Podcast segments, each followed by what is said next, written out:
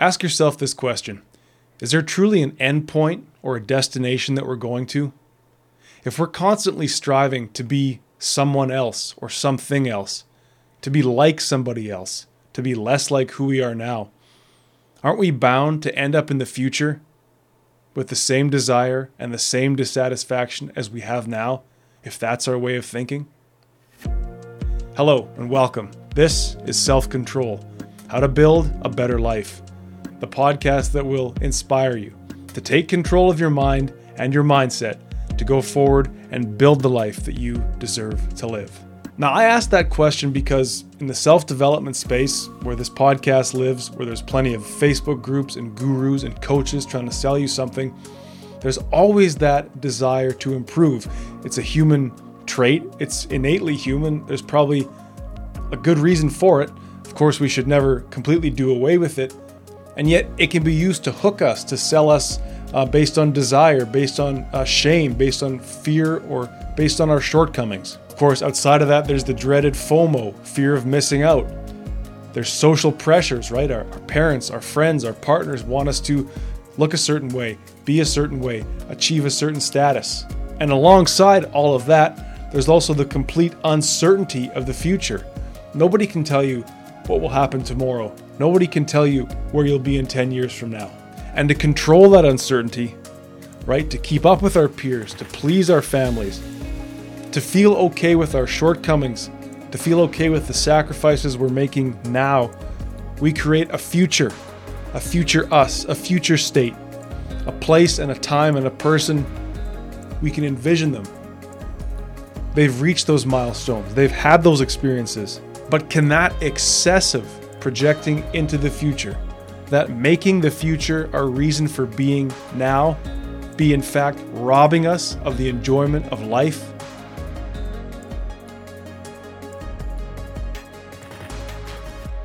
So in this episode, I want to pick up on something that I concluded in an earlier episode, and I didn't plan on saying this, it just kind of came out, so it, it bears uh, examination, let's say.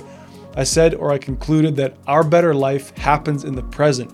Our better life happens in the now. And I think, especially within the last year, as I've been getting this podcast off the ground and, and changing or examining, improving the way I think about myself and the world, that has become my belief, is that a better life or an improvement in our quality of life occurs in the present moment. But of course, it's hard to square that with the claims that I made just in the last episode that having hope for the future is very much necessary as well.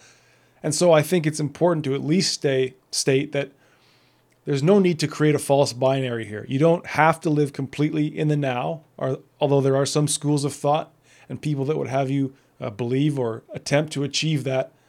And you don't have to completely be looking toward the future, believing that better is always coming.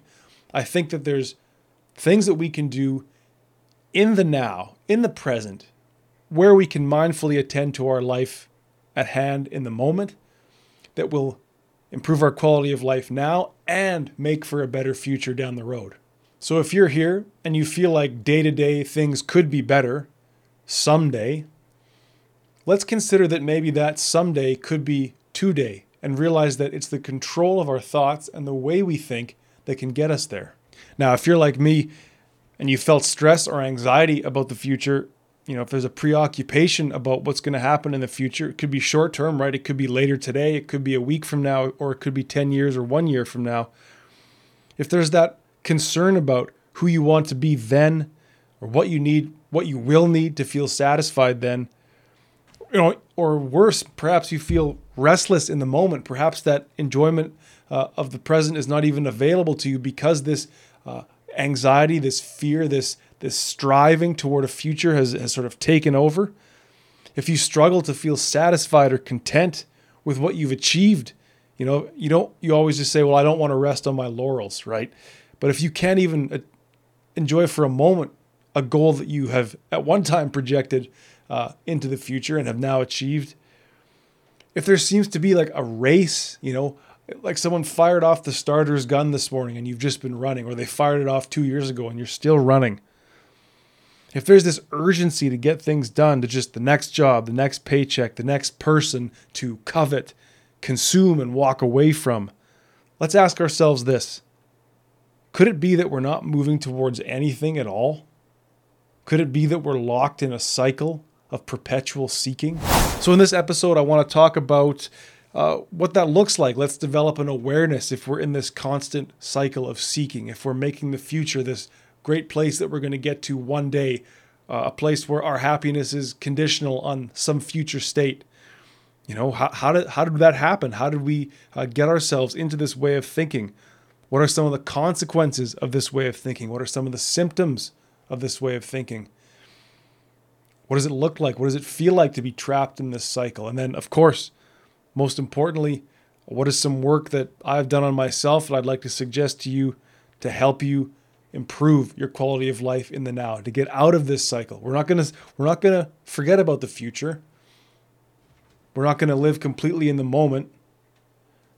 But let's let's find a nice blend here where we can feel good about who we are in the moment, have satisfaction in the moment, and thus drive nicely on, drive calmly, drive contentedly, drive drive satisfied toward the future. The three steps at the end of this podcast, uh, that's some work that I've done that has really reduced my stress, reduced my anxiety, uh, allowed me for a sense of peace of mind, a sense of self-satisfaction. Please make sure to stick around to the end of the episode. We'll get to those three simple steps that you can do to find that enjoyment of life in the present and less anxiety about the future.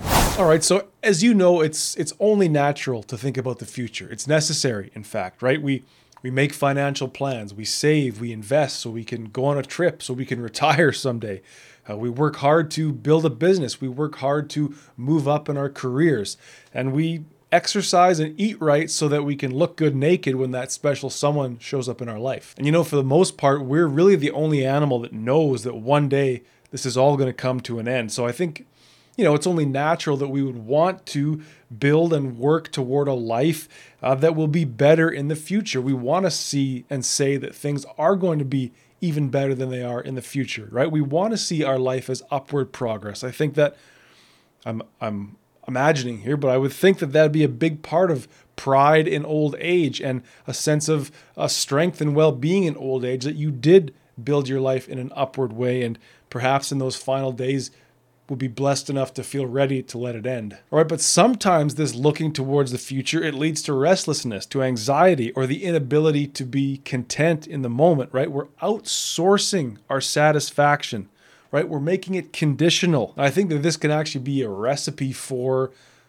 like for mental disrupt, for mental mental problems in the present. If we're constantly striving, if we're constantly looking up and out and away from the self to a place where who we are is now conditional on things that we're essentially imagining. So, you know, for me, because I'm self-employed, I'm a freelancer, uh, there's months where I worry how I'm going to pay the bills, right? It's like this month is good, and there's thankfully some big projects down the road that I know will pay the bills in the future. There's the future coming up again. But what about next month, right? And the thing is, though, I've learned over time that I, I'm in demand enough. Uh, I've done enough f- investing and saving that there's There's a nest egg, right? There's a backup, there's savings, that I never I never fail to make the rent. I never fail to pay my bills. And so maybe perhaps a quick bonus piece of advice that I've found has worked for me is to not despair about the future. And I, I did a whole episode that I'd love for you to check out, just the episode right before this one,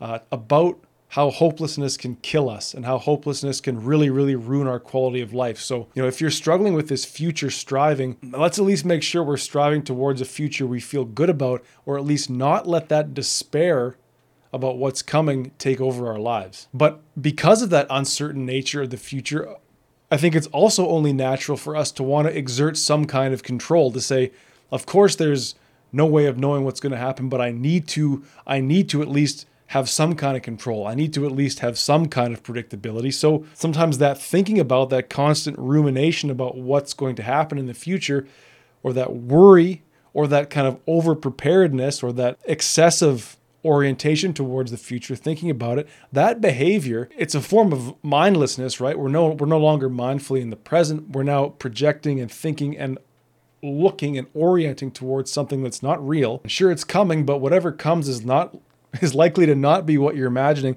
That behavior, what I'm trying to say, sometimes fills the role of taking control, right? Of course, we cannot truly control what happens in the future. To some degree, we can. But sometimes that worrying, that anxiety becomes a way within us to control the future. We can say, well, at least I saw it coming. And so you may say, well, that's why I work this crappy job, right? That's why I uh, let my other social commitments, personal health commitments slide, because I need to pay the bills. And of course, the only certainties in life are death and having to pay the damn bills. But the obvious consequence here is a loss of enjoyment of life in the present. So is that the case for you? Is that grinding forty, fifty, sixty, seventy, eighty? Keep going? Oh my God. forty, fifty, sixty, seventy, eighty hours a week just to make ends meet? Has that become a substitute for actually living life? You know, and you may say, well, part of that, part of that hard work is to move up in my career so that I won't have to work that way uh, when I'm older. And again, none of this, none of anything on this podcast is to suggest that you should live your life in a different way. But let's ask the question, has that striving, has that grinding become a substitute for actually living life in the present? Is it necessary? Is it necessary to live the way you're living now because of a future state, because of an imagined hypothetical place? Has the need to control the future led you to a present lifestyle you don't enjoy that's only function is to prevent you from worrying about an uncertain future? Now, let's also remember that uh, the constant negative or anxious thinking about the future compromises our problem solving and our critical thought. You know, there may be There may well be, in fact, a better life for you, a better life for your family, where next month's bills and the mortgage payments and all the payments on all the toys and all the things that you need to have satisfaction, apparently, there, there could be a life where those aren't the central focus. Those aren't your reason for being. Those aren't your reason for not living. But if that nervous energy, if that anxiety about the future, about what's coming, about how your being, your who you are, rests on that conditional future, well, that life may well exist for you, but you'll never find it. You'll never find it if that loss of hope and if that negative nervous energy has pervaded your being. This is proven. And I don't like to throw out scientific studies on this show because it's it's easy enough for you to get that information from any other source, but it is proven that constant negative attention towards something, worry, anxiety, compromises our ability, ruins our ability, lessens our ability to think critically and to solve problems. So you got to ask yourself at some point, is this constant fear of the future, this worry about the future, closed off my mind to the possibilities of what life could be? And you may say, no, guy on YouTube or guy in my ear, I'm the guy or gal, I'm the person who puts food on the table, who pays for a place for my family to live. That is what I do. It is who I am. Whatever consequences I have, so be it. I say, great. No one's telling you to live otherwise or think otherwise or do otherwise. But consider, just consider that an even better life for your family may be possible. If nothing changed but the anxiety, if nothing changed but the restless worry, but the single-minded routine of accomplishing only that. When I started looking at my life this way, realizing that obsession with the future, anxiety about things to come, was changing how I behaved in the present, I knew that that was a call to change. And I can only imagine that there's folks out there who are, for whatever reason, bound to or needing to have the future in mind all the time because of commitments, because of family, right? Because of people depending on them.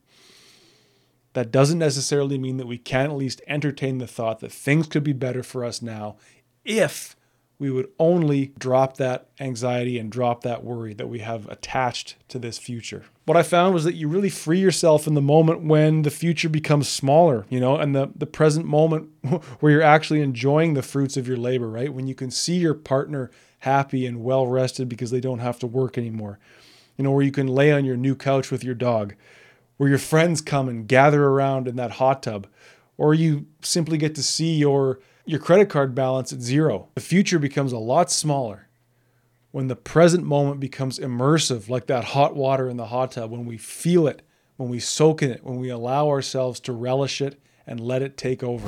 And you know, another area of life where this sort of excessive future orientation can take over is, of course, in our self-image. Whether it's wanting to grow to a certain size or shrink to a certain size, whether we want to make a certain time in our run, we want to have a certain uh, weight that we make on the machine or in one of our free weight lifts. That construction of an of a future me quite often comes at the abuse or the expense of the present me, especially when we're equating our worth, when we're equating our value to numbers on a machine, right? And let's be quite clear, if you if you're benching one eighty-five or you're bench pressing two twenty-five, there's not too many people who are going to be able to spot the difference just looking at you walking around the street.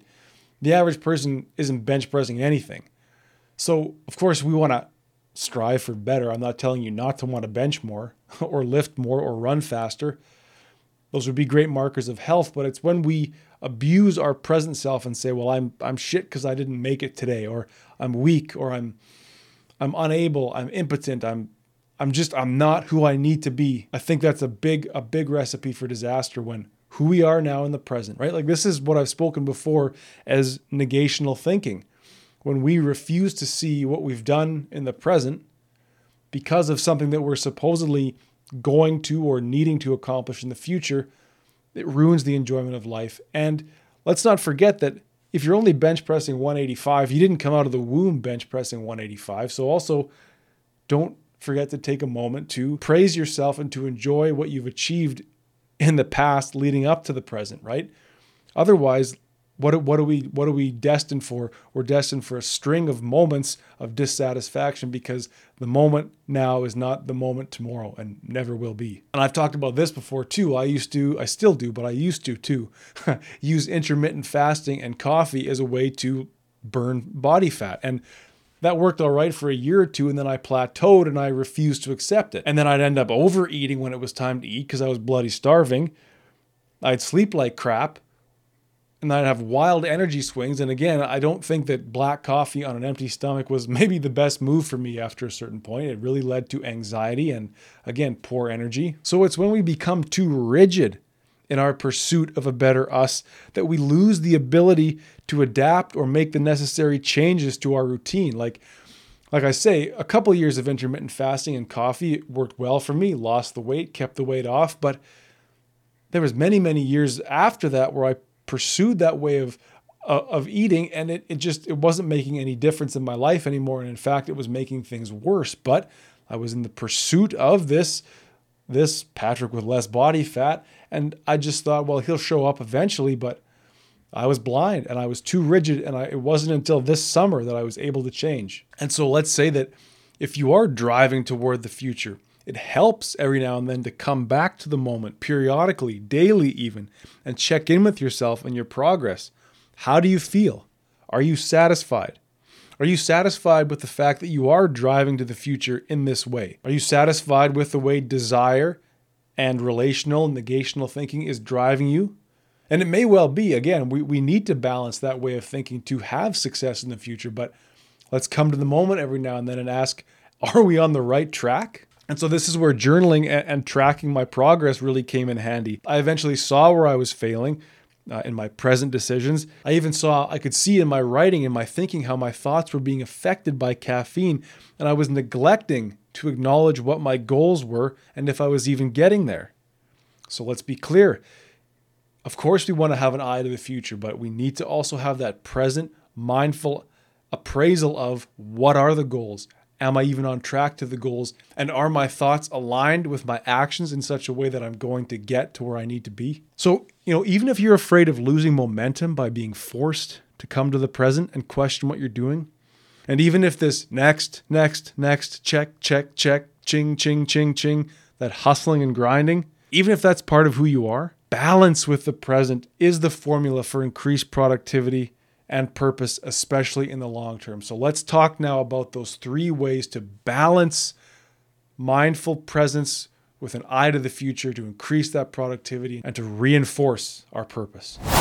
Okay, so if you're starting to recognize that some of those symptoms, right, whether it's anxiety and stress about the future, whether it's an inability to settle down, to be calm, to be present, to be satisfied in the moment, Um, to enjoy your achievements, uh, if that single-minded hard work, that hustling, that grinding, If that's become who you are and you're finding that maybe relationships are slipping, personal health is slipping, um, other commitments in other areas of life are slipping, here are a couple of things that I've done myself that have allowed me to come back to the moment, to not disregard the future, but to find that balance. So like I've been saying, it is a good first step to check in and ask yourself, why am I doing this? And since you're so good at entertaining hypotheticals, why don't you also ask yourself, what might it look like to do things a different way? Is there a different road to this future? Is there a different road to this conditional happiness of mine? Do I have to work this job for the rest of my life? Do I have to eat this way for the rest of my life? Do I have to think this way and believe these things for the rest of my life? Do I have to make these sacrifices for how much longer? What is not happening in my life now because of the future I'm supposedly building?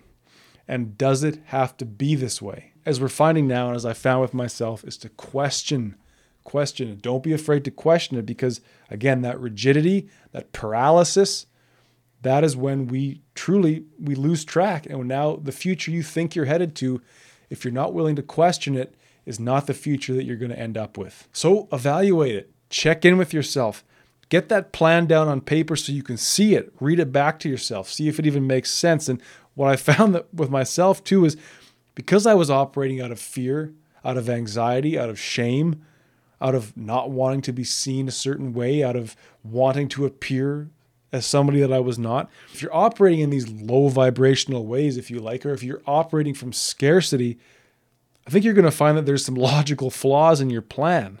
There's some logical errors in your plan, and there's quite likely some room for improvement. But again, you need to see the plan in its entirety to even be able to begin to make those judgments. Another miraculous discovery for me, and the end, in fact, of a lot of worry about the future, was taking control of my nervous system. What do I mean by that? How did I do that?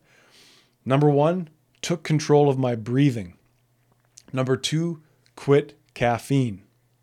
So when it comes to breathing, when we're breathing shallowly, when we're breathing through our mouth, when we're breathing mindlessly, not even controlling our breath, and we may not be able to control every single breath from wake up to going to sleep, but the more we can take control of our breath, deep nasal breathing, activating the diaphragm, activating the vagus nerve, the more we can improve our quality of life. In fact, when we are not breathing properly, shallowly, through our mouth, mindlessly, our body, or at least I found for myself, my, my whole being, my body, my brain, my spirit begins to react as if it were hiding, as if it were in fear. Is there a reason I'm holding my breath? Is there a reason I can't breathe deeply? And what did we just finish saying about operating from a place of fear? It's that when you're doing that, at least what I found, I became thoughtless and I became stupid. I became a poor decision maker, and it compromised my judgment. Being able to take control of my breath throughout the day has allowed me to live a better life. It's removed the uh, fear over the future, especially that short-term future where it's like, oh my God, later today, I have to leave the house. I have to meet with these people. I have to do this thing. I got to work all night. But if you're breathing, if you're breathing in the now, that big scary future is not a problem. And of course, for caffeine, I've said this before, so I'll just quickly say it. I've done an episode about Uh, coffee. I think if you're on YouTube, you can find the thumbnail. It just says coffee was screwing up my life, but, and it really was. But quite simply, coffee acts on the brain, acts on the nervous system in a way that makes us enter a stressed out state, enter that fight or flight mode, make us feel as if we are challenged, or make us feel as if there is a problem that we need to attend to. And what I also found with caffeine is that it really added to a sense of urgency, as if as if it was always something to do next, next, next, next. And you know, that constant striving towards the future uh, pairs really nicely with caffeine. It takes us out of the moment, and it's always what is next, what is coming down the road, what do I need to do? And lastly, a general approach to mindfulness as often as possible, I've found, has really taken away a lot of that anxiety, a lot of that fear about the future. I began to really enjoy life when I did the everyday things mindfully. It's not necessarily about doing extraordinary things, but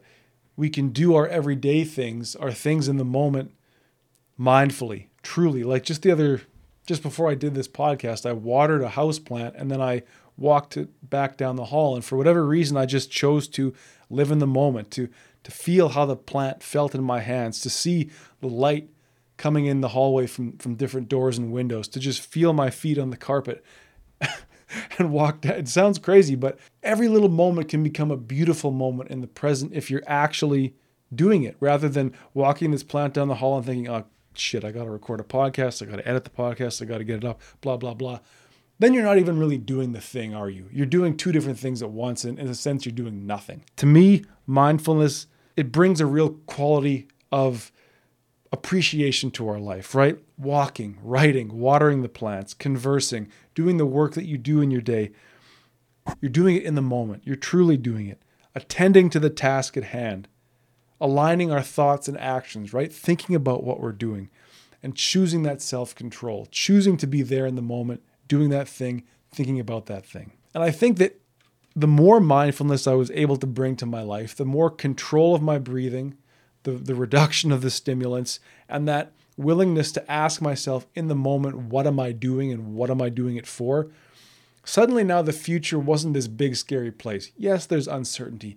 Yes, there are important people in my life who are going to pass away before I do. Yes, there are failures to come. Yes, there are horrible, horrible dark days, but they're not here now. And just as today will come and go, those days will come and go. If you make the future this big, scary, dark cloud that's coming down towards you, or this place where if you're not something when you get there, you won't be worthy, then that's the future you will get. That's the future you'll end up with. You won't be worthy and you'll be overcome by it. By removing that urgency, by coming to the present moment, I began to feel better about the future. And I think that if you can find that satisfaction in the moment, you might be willing to say that that future is not so far away. That better day might be right here, or it might be tomorrow. It might not be an impossibility. You might be someone who's worthy of stepping into that future if you would just come to the present and see it for what it is. See yourself for who you are. I want to thank you for listening. Thank you for watching. Please feel free to get in touch on Facebook. Uh, if, you're, if you're just listening to these episodes, do know that we are doing video content uh, on YouTube. We've got full episodes as well as some, some short clips. Would love for you to check those out. And as always, please remember that better is possible.